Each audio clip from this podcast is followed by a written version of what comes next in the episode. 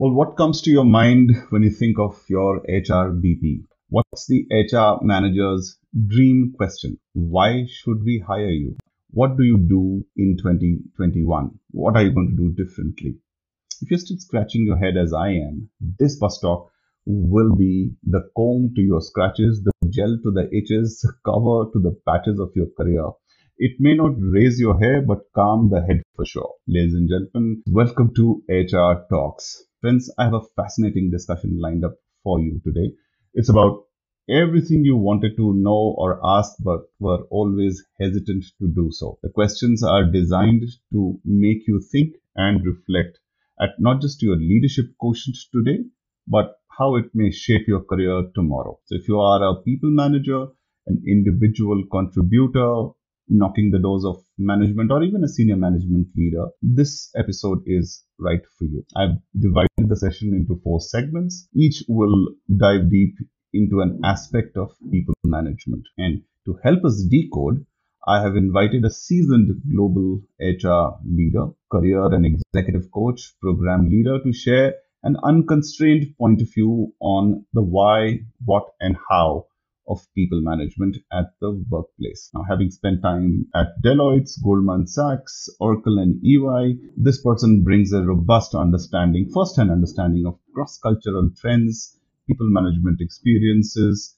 insights on career management, and a range of topics on best ways to manage your career in the new normal. Ladies and gentlemen, please welcome Mr. Gopal Iyer. Gopal, great to have you on the show. Pleasure is mine, uh, Ayan. Thank you so much. Excellent. So let's jump in. Now, I've curated some questions from a variety of audiences, um, and my audience is largely from the age group of 30, 35 through 50. There are sales managers, there are business development managers, there are leaders, operations, HR VPs as well. I interact a lot because a lot of people management conversations, senior leaders, and clearly there are some youngsters as well. So this the questions will uh, resonate to such an audience. So it will range from tactical to strategic or even philosophical at times. So there are four sections: human resources recruitment, developing talent, and probably end with a light rapid fire section. The idea is to get a straight cut, brutally blunt version of the truth. And people are tired of listening to long drawn, politically correct, sanitized, and no pun intended, I know we need to sanitize, sanitized version of uh, well, carefully curated, prepared remarks, which often does not really address the point. So, are you all set? Absolutely. All right. Let's uh, jump into the first section. Hello, and welcome to Bus Talk, a podcast about your work life balance or the lack thereof, where we do simple talk in the world of complex commentary, the life around work, and sundry. It's for those who need support in strife, stuck in the traffic of work life, hoping to find a method to the madness, joy in sadness clarity in confusion, and sanity in this commotion. Welcome to Bus Talk. All right. Thanks so much for tuning in. We are in the third segment of this Bus Talk. In the previous segment, we spoke about recruitment, recruitment practices, and I'm sure it must have been really insightful for many. In this segment, we're going to talk about what do we do with what we have, the existing talent uh, both from an HR perspective, from a hiring manager's perspective, and see what are the best ways we can handle, manage, grow, develop talent. Considering it's almost like a what a rhombus structure in the sense it's no longer a pyramid where we have a few entry level jobs and then they become team leads or managers and that becomes the fat belly. But then from the mid management to senior management is an incredibly diff- difficult journey because the roles are that much fewer and then there is corporate politics and then there is work and then which camp are you in and so on and so forth and so many other factors come into play but if you are a hiring manager gopal and sometimes uh, it ties back to the earlier question on why are you looking for a rock star or a superstar? So my question is if you are not a master shifu how will you handle a dragon warrior? Will you even be able to identify one? Uh, and if they do come along, suppose, you know, I, I come across a lot of managers or people managers being very insecure about their jobs, their capabilities, their abilities. And so they want to hire people who are lower. Nobody will admit this openly. They, uh, in fact, the moment they see someone uh, who's displaying above average skills, the, the guy will go, isko attitude hai. This person has an attitude problem. I was like, dude, you're supposed to handle the attitude problem and channelize it into the right way. But more often than not, they don't want too many intelligent people asking too much of questions. So, question to you is if you are not Master Shifu, how will you handle a dragon warrior? We had probably about two generations or three generations of workforce in a workplace. Well, today with with the advancements that we have seen in the technology and the kind of kind of people that are walking into organizations today, especially the millennials and and the Gen Is, I would say, would really make you wonder that what skills and competencies and capabilities do you do they have to be able to manage people i think the the the focus should move from managing people to managing outcomes. And if if you if you're only focused on managing outcomes then you don't really need to and which is why if you really look at how and we touched upon this in the earlier segment as well as though you are not with a lot of experience you can be a great coach to to someone who's very senior to you as well. So it's not about experience that would matter. It's about your ability to ask the right questions and guide this individual to get the right outcomes that matters the most. Uh, a classic example ramakant achrekar was never a great batsman himself uh, but he got sachin tendulkar the legend for us. How did he do that? It was through coaching. It was through his ability to be able to um, guide the individual to unleash the potential that this person has within himself. Similarly, I think uh, we need to shy away from this entire or, or shed this uh, aspect of uh, I need to be Master Shifu to be able to guide this individual and, and manage this individual. And of course, be human with that approach. Ask the individual what's happening in his life, be empathetic, have the right EQ to ask and and and understand what drives this person what doesn't drive this person so if you're if you're doing that even a millennial can be managing managing a baby boomer wonderfully well um, because the focus is only on getting the work done which is why gig economy is also growing in many ways because the focus is again on outcomes there not so much about the individual and whether he's working or not or whether how many hours he's working or not uh, but focus is more on outcomes at the end of the day to ensure that this person does what he's there to do. So you're saying if the person, as in the hiring manager, is secure enough in their ability to manage an outcome, then it doesn't really matter who you're hiring. Absolutely, absolutely, and that that's another area where people need, need to be coached and and probably given that kind of assurance by the leadership within the organization that they shouldn't worry about uh, whether this person has more skills about you uh, than you or not and all of that right? The, the aspects that you shared earlier.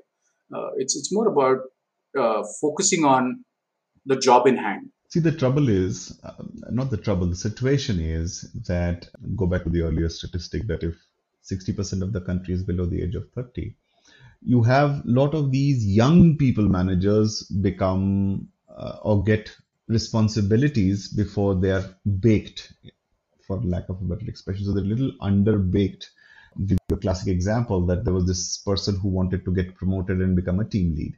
Now, the person was on my head for a long time saying promotion though promotion though give me give me give me. And one fine day the opportunity came along and i said okay become a team leader. And and I mean, he was a good performer and all that, all the basic check boxes were there.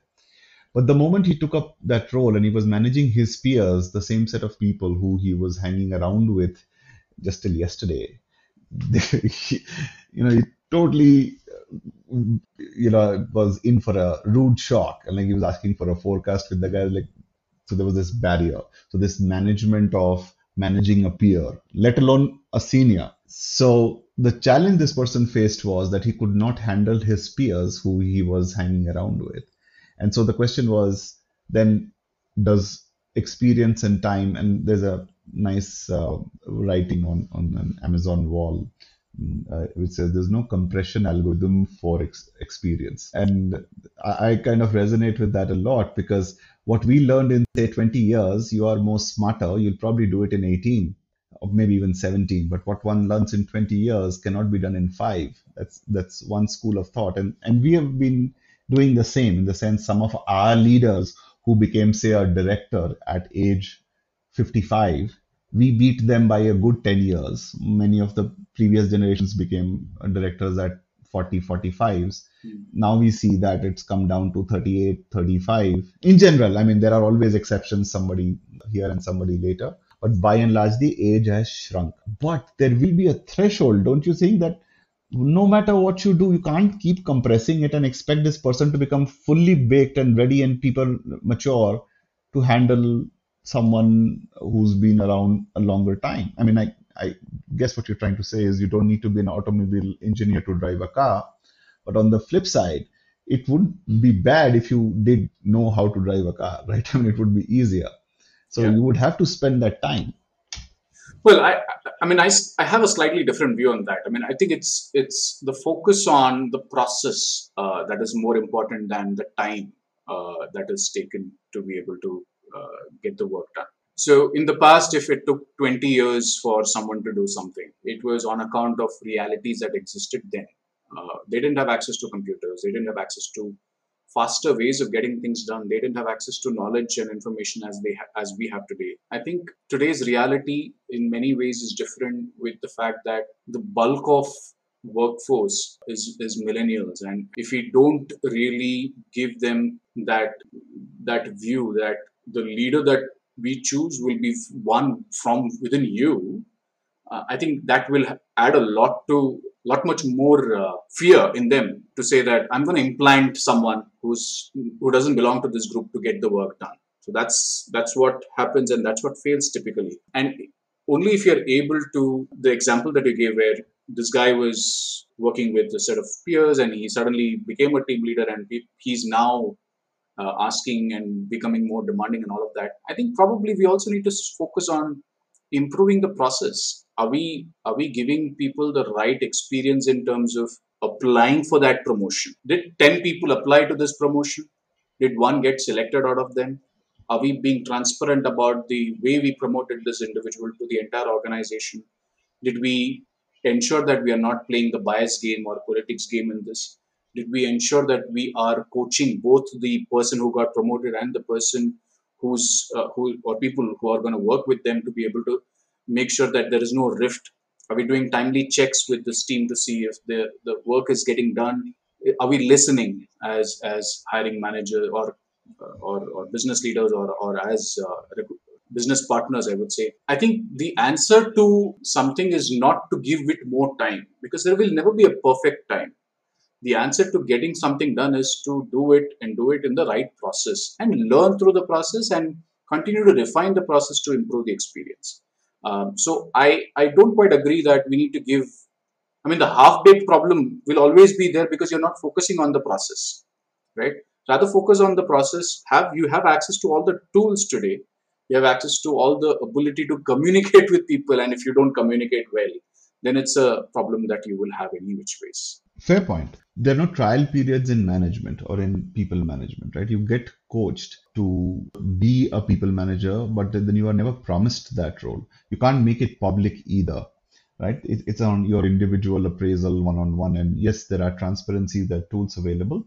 But the challenge also remains that no matter how much you coach someone theoretically with the tools, if someone is not being given those pilot projects that uh, which lead up to the role, that's when often these kind of situations happen. That you're suddenly presented with a team in front. That is a jarring thing. And a lot of the organizations make the mistake of not leading up to that. So some of the leaders counter argue uh, with the point that where is the time? Who's got the bandwidth? Ideally, what needs to be done, everybody agrees and knows.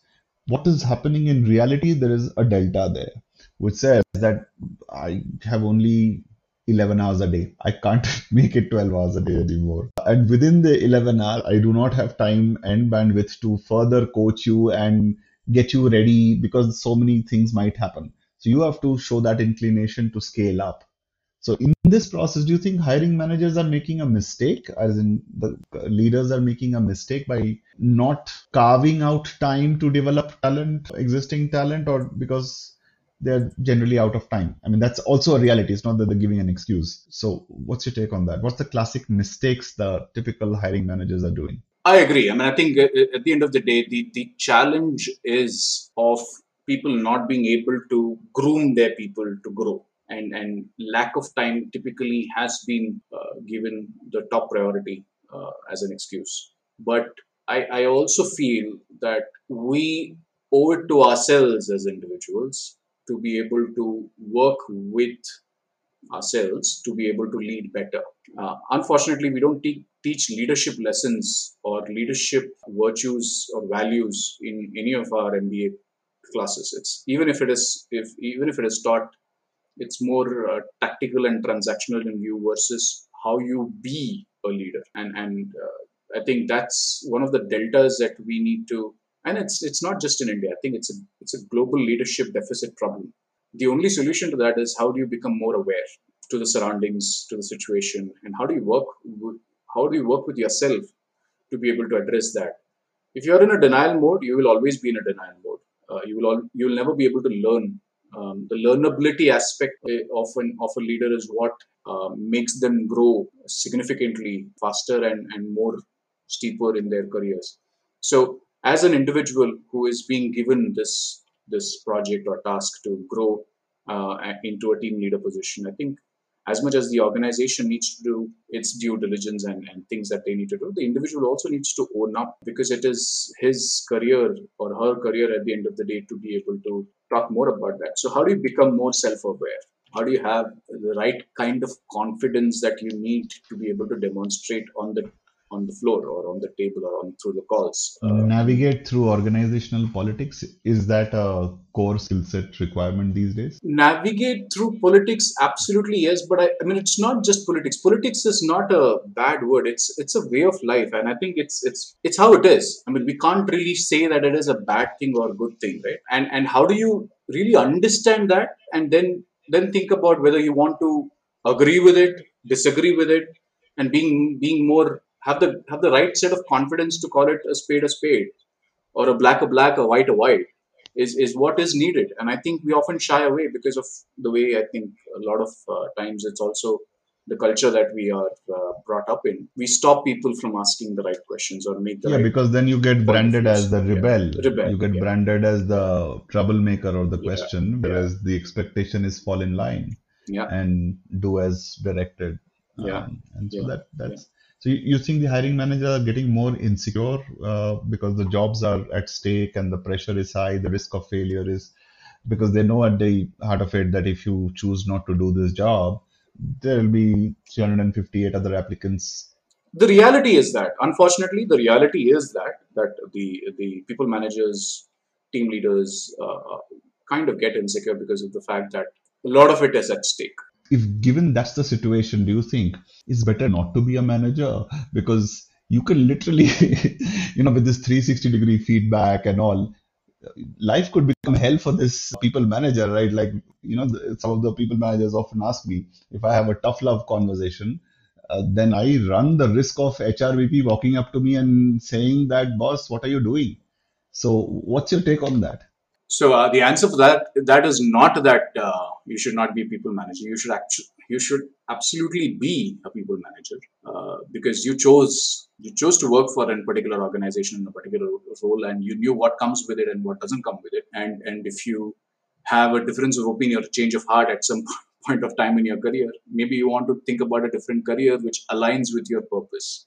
Often, uh, I think uh, things go totally wrong when you're not in alignment with what the what's happening around you uh, and the realities around you. So it's okay to take a pause and ask yourself these valid questions. Am i relevant? Am i doing what I, i'm supposed to be doing? Is is this is what i'm to do or what i'm doing to help me in the next five ten years? Or do i need to course correct and take a call what is more relevant for you at that point of time? And which has also given rise to a lot of people volunteering out saying that I don't want to be in this business. I this is not me. They of course associated with it, the organizational politics, but that's more than the politics piece of it. It's probably overwhelming for a lot of individuals to uh, live up to the the entire, I would say, chaos and uh, pressure and stress, and they need that time to wind down, take a status check of what is it that they need to do how do they want to go back and re-enter the workforce. Of course the other challenge is that the re-entry becomes a challenge that that that we need to work towards. But i think that's where also gig economy again keep keeps helping us in many ways that way. So coming back to the question that you asked the answer is not that we should not pick up manager or managerial responsibilities. The answer is to keep asking ourselves whether am i doing this role well or do i need to do something in terms of upskilling myself. But it can't be dependent on how the team defines what constitutes a good job, isn't it? Because part of the role of a people manager is to give it direction, course correct.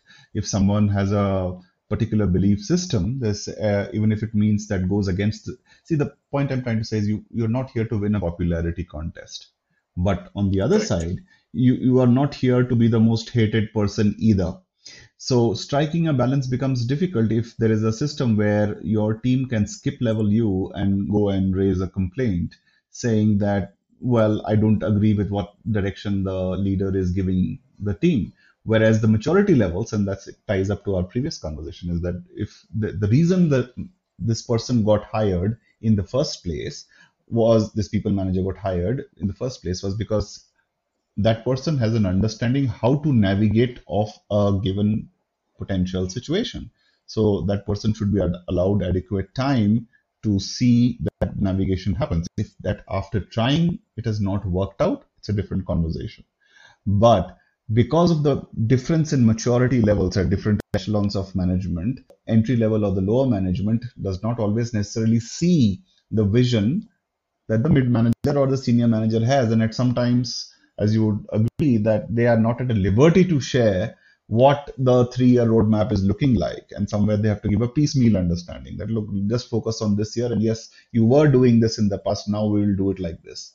But with the current mechan- mechanisms that are in place where uh, you can report anonymously you could give feedback it almost becomes like a personal vendetta. So the something which is absolutely necessary don't get me wrong i think 360 degree feedback is absolutely required it's absolutely necessary but it also has a chance of getting abused. And so, what, in your opinion, should be the proper checks and balances so that the system is used for the right spirit for which it should be? It gives a platform to air you, and there are lots of those nasty managers and nasty bosses, and that's been largely the case in, in Indian corporate history, if you and globally as well. And so, you need such mechanisms where you are freely able to. But it almost becoming it's like a troll culture where even if you say the person is having an ice cream.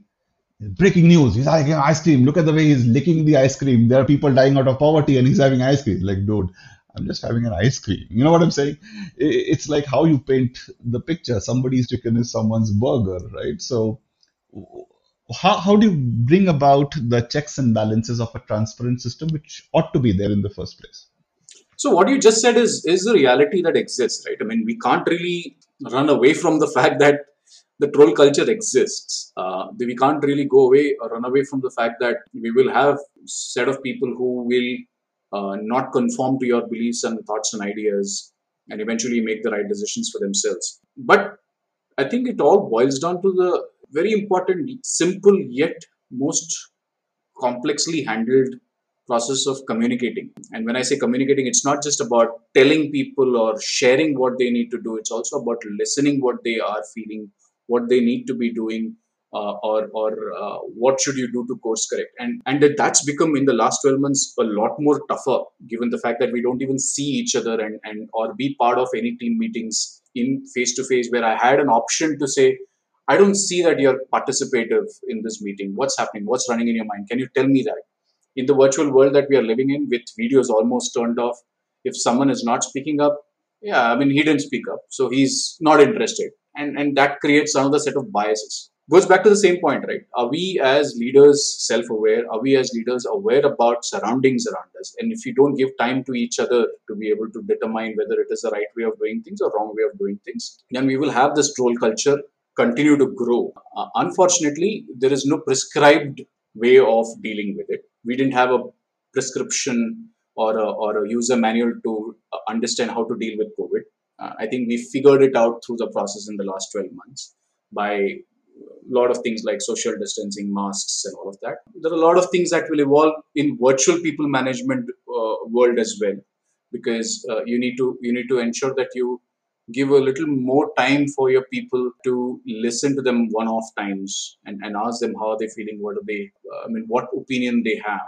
Uh, and, and then, of course, use filters to say, okay, this is something that I would want to work on. This is something that I'm not going to work on and, and, and make the right decisions. And it's got to be an evolution. Absolutely. Uh, very, very insightful.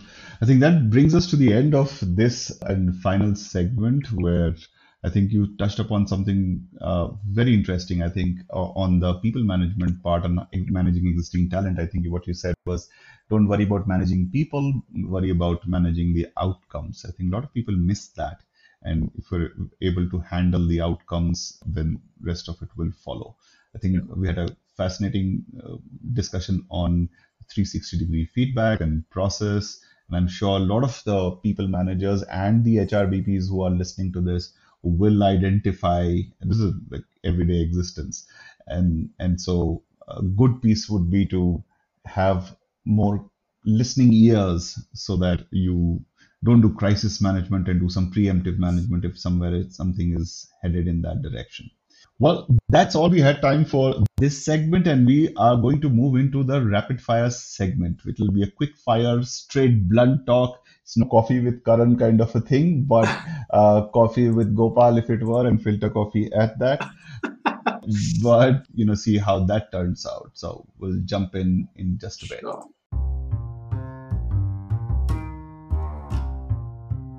And that's about it for this episode of Bus Talk. I do hope you had a good time listening as much as I had sharing these thoughts with you. And if you did, just scroll below and find other episodes of Bus Talk. Share it with others who might appreciate similar content. Here's the good news though if you had any specific questions or want me to cover a specific topic which matters to you, send me a note on my email gyanban at gmail.com, which is G Y A N B A N N at gmail.com, and I'll include them in the subsequent episodes. Or you could leave me a voice message using the link below. Reach me on my social media handles on Twitter, Facebook, and Instagram. Hashtag GYANBAN. That's Gyanban. Or you could go on to podpage.com forward slash Bustalk. That's B A S T L K. So be sure to tune in next week. There's a fascinating episode coming right up. And till then, stay safe, stay well, and bring your A game to work. You are listening to Bus Talk, and I'm your host, GB. Peace out.